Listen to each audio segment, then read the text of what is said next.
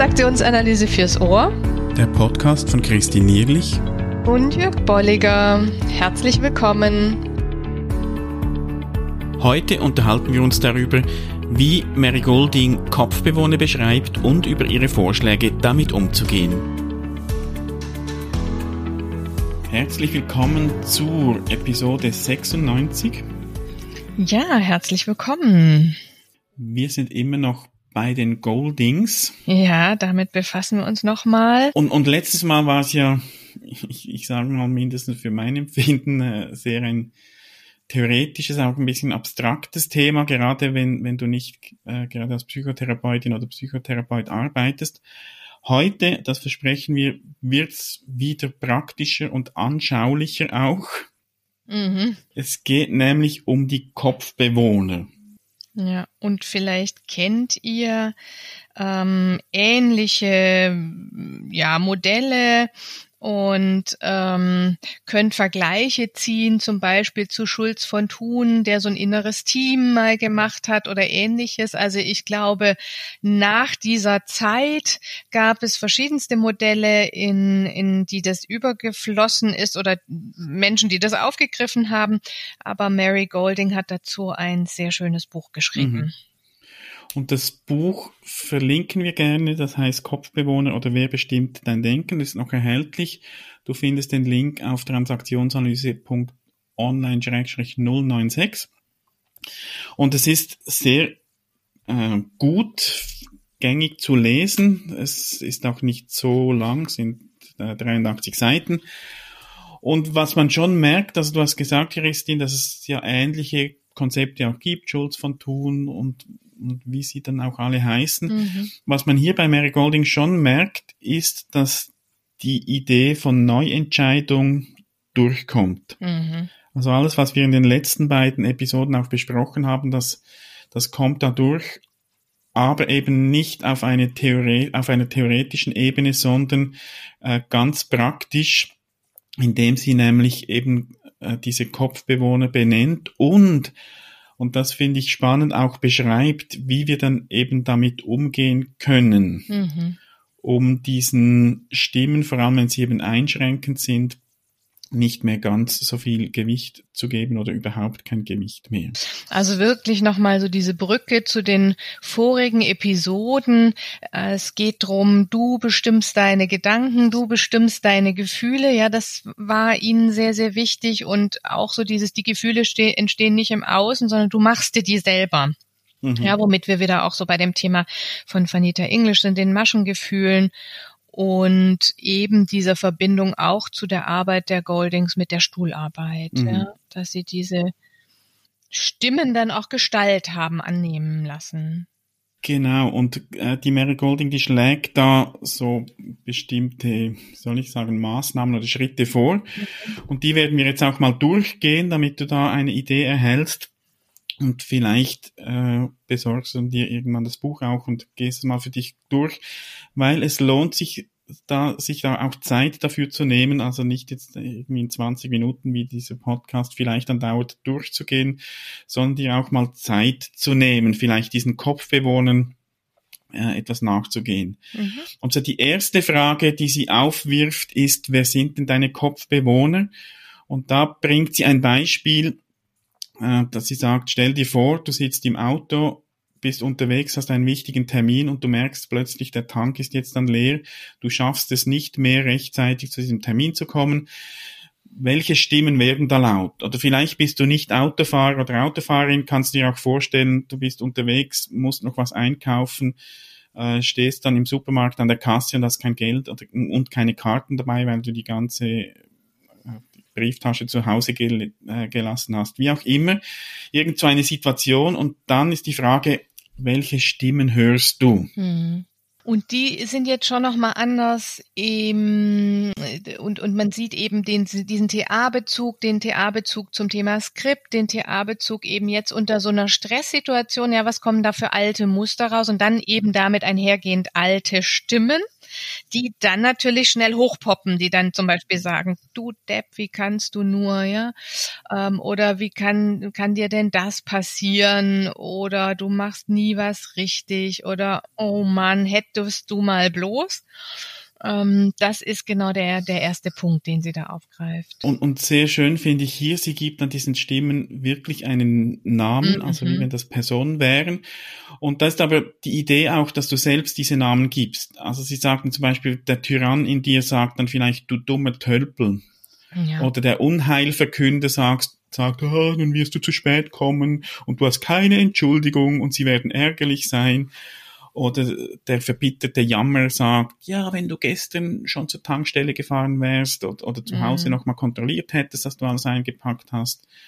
Oder eben der maßlose Übertreiber, du machst nie etwas richtig und so weiter.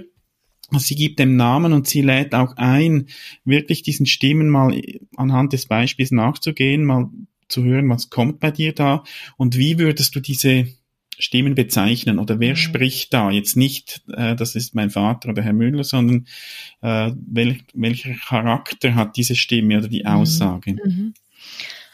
Also wie gesagt, mit in der Kombination zwischen so einem, wie beschreibe ich den, also so einer Überschrift und dem konkreten Satz. Ja. Und sie geht dann noch einen Schritt weiter, sie sagt dann auch, das finde ich auch noch gut und wichtig, dass sie sagt, höre nochmals hin, was diese Stimmen dir sagen und hör auch genau hin, ob es vielleicht irgendeine nützliche Botschaft Komponente für dich gibt. Ja. So dieses Körnchen Wahrheit. Also wenn der Alleswisser sagt, du Hohlkopf, du bist soeben an einer Tankstelle vorbeigefahren, hast nicht einmal auf deine Tankuhr geschaut, dass man da reagieren könnte, sage, danke Alleswisser, ich werde sofort dorthin zurückfahren, um zu tanken. Das ist ein bisschen ein banales Beispiel, aber es geht darum, so zu schauen, gibt's vielleicht was ich sagen kann, ja, da ist ein Stückchen Wahrheit drin, aber alles andere, was übertrieben ist, das brauche ich so nicht. Und sie sagt dann und empfiehlt auch, sich diese Bösewichte, wie sie das auch nennt, bildhaft vorzustellen. Welches Geschlecht haben sie? Haben sie überhaupt ein Geschlecht? Wie sieht der Körper aus? Haare, Kleidung, wie bewegt sich diese Person? Dass man sich in der Fantasie wirklich eine ganz konkrete Vorstellung dieser Stimme macht. Yeah. Und ich finde das sehr spannend, weil da wird's plötzlich konkreter, weil die Stimmen, die sind ja manchmal irgendwie so ein bisschen dubios auch, nebulös. Weiß nicht, woher dass sie kommen. Ja. Und so kriegen sie Gestalt. Ja, zum einen kriegen sie Gestalt und zum anderen ist es das auch wieder, finde ich, was du vorhin gesagt hast, wo sie so ein bisschen durchscheint, ihre Art und Weise, wo es nämlich schon dann so ein bisschen kippt in eine Richtung von, da wird's ja dann auf einmal lustig. Ja, oder da wird's ja mal auf einmal fast schon skurril. Und ich glaube, damit spielen sie ja auch sehr schön, also beide, sie beide Gouldings haben ja eine schönen Humor gehabt. Also es ist so beides, gleichzeitig dieses sich ganz, ganz, ganz bildhaft vorstellen, dass du denjenigen dann nachher wirklich im Sinne der Stuhlarbeit auf den Stuhl setzen kannst, dich da reinversetzen kannst und eben mit dem umgehen kannst und reagieren kannst, wie derjenige, also den Schurken, den du jetzt definiert hast. Und andererseits, wie gesagt, kriegt es schon so was Groteskes, dass du es auch so ein bisschen abspaltest von dir selbst. Ja. Und also was auch speziell ist, es wird ein Dialog möglich, dadurch, dass ich dieser Figur auch ein Äußeres gebe in der Fantasie. Und sie schlägt dann auch verschiedene Möglichkeiten vor. Also sie sagt, stell dir vor, du hast einen Anti-Schurkenstab, also so einen Zauberstab und kannst die ganz klein machen oder sie verschwinden lassen. Oder eben Stuhlarbeit, ganz klassisch, also die Rolle dieses Bösewichts einnehmen, sagen, du hast jetzt wieder das und das und dann mal Stuhl wechseln und Antwort geben. Oder, was ich auch sehr schön finde, so die Idee, dass dieser Bösewicht im Fernsehen kommt und dir übers Fernsehen eigentlich sagt, was du zu tun hast und was nicht alles gut ist und dass du da problemlos Sender wechseln kannst. Also ganz schön, sie hat auch noch ausführlichere Fantasieübungen, die da gehen wir jetzt nicht näher darauf ein, aber da, wenn du das Buch liest, kannst du dich dem auch mal hingeben. Was sie dann sagt, ist, es ist gut für dich mal so eine Liste zu machen deiner Bösewichte, also diese Stimmen, die immer wieder kommen. Vielleicht ist das eine, vielleicht sind das 2, 3, egal. Aber dass du eine Liste machst, sagst, wie heißt der, welchen Namen gebe ich ihm, was ist so seine Lieblingstirade, was ist das Körnchen Wahrheit, was ist die unterschwellige Botschaft, das Kostüm und die Erscheinung. Sie hat einige Beispiele und wir können da mal eins nehmen, dass sie sagt, Angstmacher wäre jetzt der Name, die Lieblingstirade wäre dann, was wäre, wenn beispielsweise niemand deine Idee gut findet, sie alle schon um 7 statt um 7:30 zum Essen kommen und so weiter. Dann schauen, was ist das Körnchen Wahrheit vom Angstmacher? Das könnte dann sein, vielleicht tun andere nicht das, was ich will. Oder auch die Zukunft kann ich nicht bestimmen, im Griff haben. Die unterschwellige Botschaft wäre dann, habe Angst vor der Zukunft. Und dann, jetzt kommt wieder so das kreativ-fantasievolle, welches Kostüm hat die Person, wie stellst du sie vor? Und sie sagt jetzt da, bei ihr wäre der Angstmacher, der hätte ein altmodisches Spitzenkleid und ein enges Korsett. Und wenn ich mir das jetzt nur schon vorstelle und dann die Erscheinung auch noch ungekämmtes Haar und ringende Hände, und das löst jetzt bei mir schon mal Bilder aus, und da verlieren die schon mal an, an Gewicht. Gewicht, ne, finde ich auch, ja. Ja. Also ähnlich vielleicht so weiteres Beispiel, die Idee, da gibt's einen Nörgler und ne, der sagt natürlich immer, warum machst du nie? Das finde ich sehr schön. Also das finde ich sehr nah, das kennt bestimmt jeder, dass dann man sich über sich ärgert. Und das ist ja auch ein zentrales Thema von Ihnen, dass Sie sagen, wir gehen ganz viel mit uns in Selbstvorwürfen um.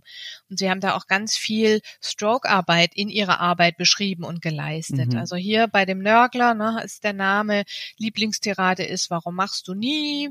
Körnchen Wahrheit ist ja, also ne, es gibt Aufgaben, die erledigt werden müssen. Welche könnten das sein? Mit welcher Gewichtigkeit wären die eigentlich sinnvoll zu priorisieren? Und dann ist die unterschwellige Botschaft natürlich, dass ich mich schuldig fühle wegen der Vergangenheit. Und auch hier ist wieder dieses Konzept der, wie mache ich mich fühlend?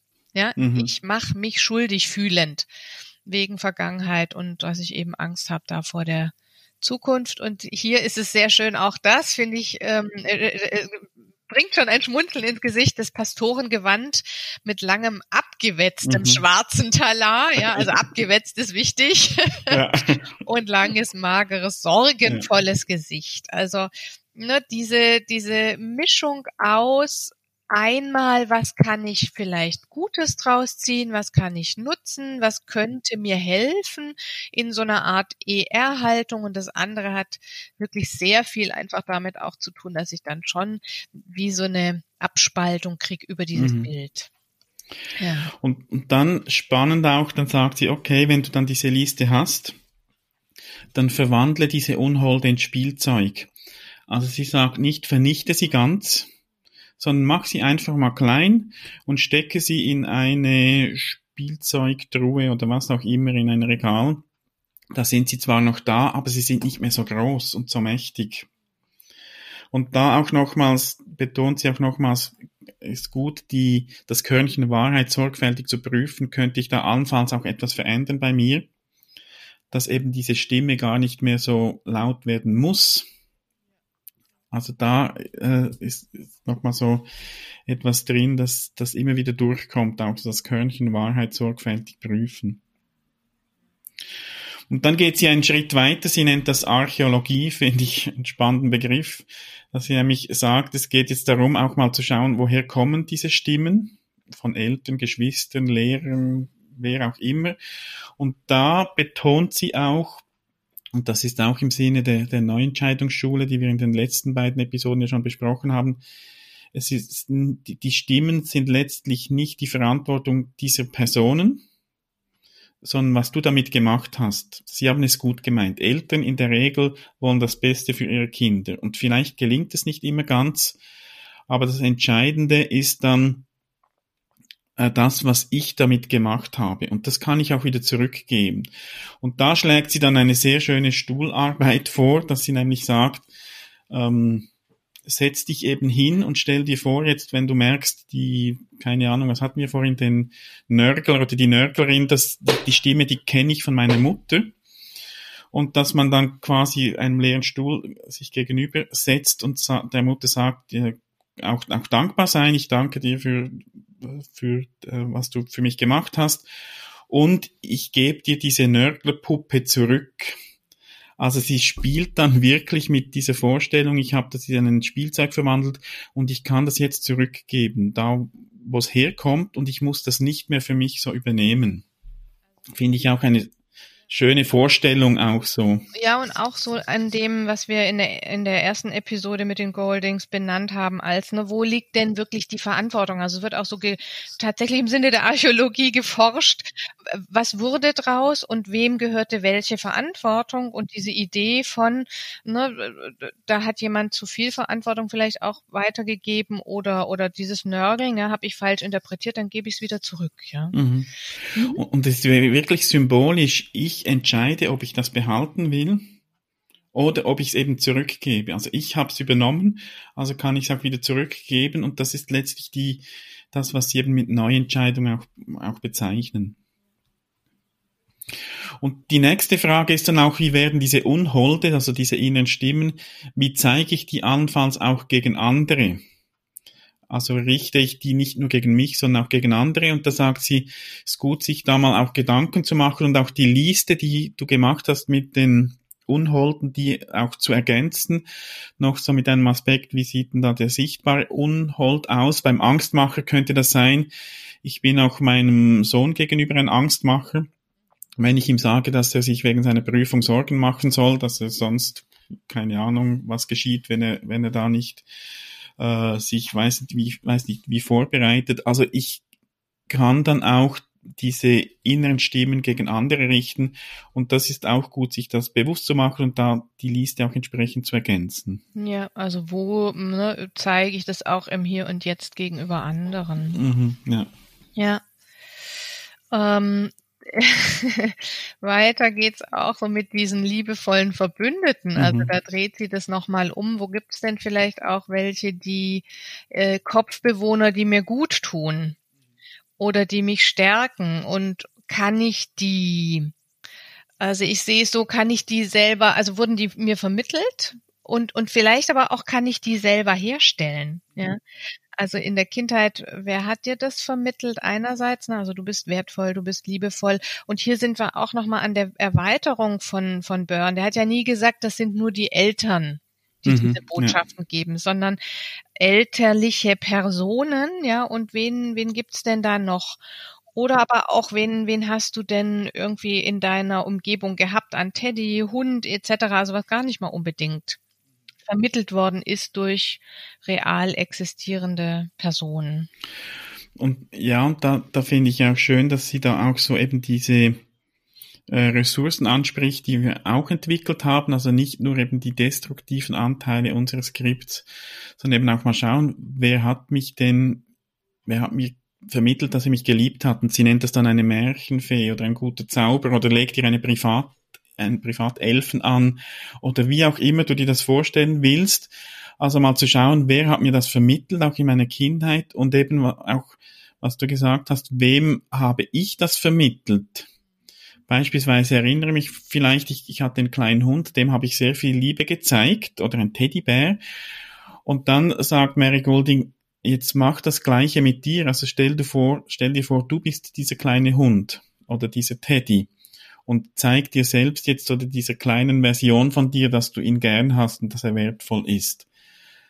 Finde ich sehr schön, auch so diese Idee mal zu schauen, wer kann mir vermitteln, dass ich wichtig bin und liebenswert, wertvoll. Wie stelle ich mir diese Figur vor? Oder wen gab's da als Kumpel? Was hat man damals da so zu sich gesagt? Oder vielleicht auch nicht ausgedrückt, sondern nur dadurch ausgedrückt, dass man miteinander Spaß hatte oder so. Oder finde ich auch sehr schön, genau. Wer war dein größter Fan? Mhm. Wer war begeistert von dir? Wer hat dich gelobt? Also wirklich dieses über die, ja, vielleicht auch über den Teil des Bezugsrahmens hinauszudenken, wo ich Leute hatte, die ich jetzt gar nicht mehr so präsent habe. Ja, also wo der Fokus eher jetzt dann auch auf einmal in diesen inneren Stimmen liegt, die da nörgeln oder die da mir nicht gut tun. Und ich glaube, da lohnt es sich wirklich, sich viel Zeit zu nehmen. Wir gehen jetzt das sehr schnell durch, aber gerade so auch diese Verbündeten, also der Fan und der Kumpel, das können ja auch Beispiele sein. Da war ein Fußballtrainer, der hat mich immer so motiviert und hatte so viel Freude, wie ich gespielt habe, und sich das nochmals vergegenwärtigen und quasi das so wie auch das zu aktivieren. Und oftmals sind halt eben diese unangenehmen Stimmen viel lauter, und umso wichtiger ist es hier auch Zeit zu nehmen, dem nachzugehen. Wer sind denn eben meine Unterstützer, meine Fans, meine Kumpels? Wer vermittelt mir, dass ich wertvoll bin? Und sie sagt dann auch da ist es wieder gut, die Liste der Bösewichte zu ergänzen, dass ich nämlich beispielsweise bei meinem Angstmacher sage, wer ist denn hier mein Verbündeter auch als gegenüber des Angstmachers? Und sie hat das Beispiel, ist mein jetziger bester Freund.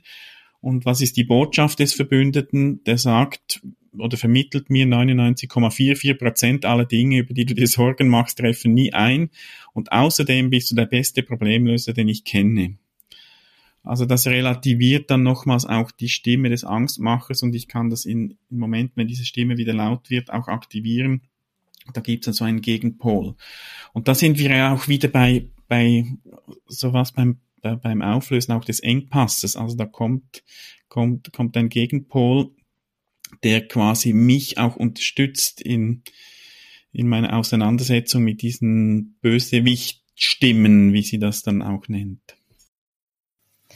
Also wir legen euch das sehr ans Herz, das mal auszuprobieren, selbst zunächst mal, aber auch vielleicht mit euren Klienten mal in Angriff zu nehmen als eine schöne Übung, beziehungsweise, wie du gerade gesagt hast, ist nicht so eine Übung, sondern ich sehe es auch in mehreren Etappen. Und als ein Modell, was einen begleiten kann über eine ganz, ganz lange Zeit einfach. Und daher sind wir gespannt, was ihr berichtet. Ja, sehr gerne. Schreibt einen Kommentar, schreibt uns direkt oder auf Facebook oder wo auch immer. Und wir sind gespannt. Bis dahin. Macht's gut. Tschüss. Tschüss. Schön, bist du dabei gewesen. Wenn dir unser Podcast gefällt, dann empfehle ihn weiter und bewerte uns auf iTunes oder in der App, mit der du uns zuhörst. Mehr über und von uns findest du auf Transaktionsanalyse.online.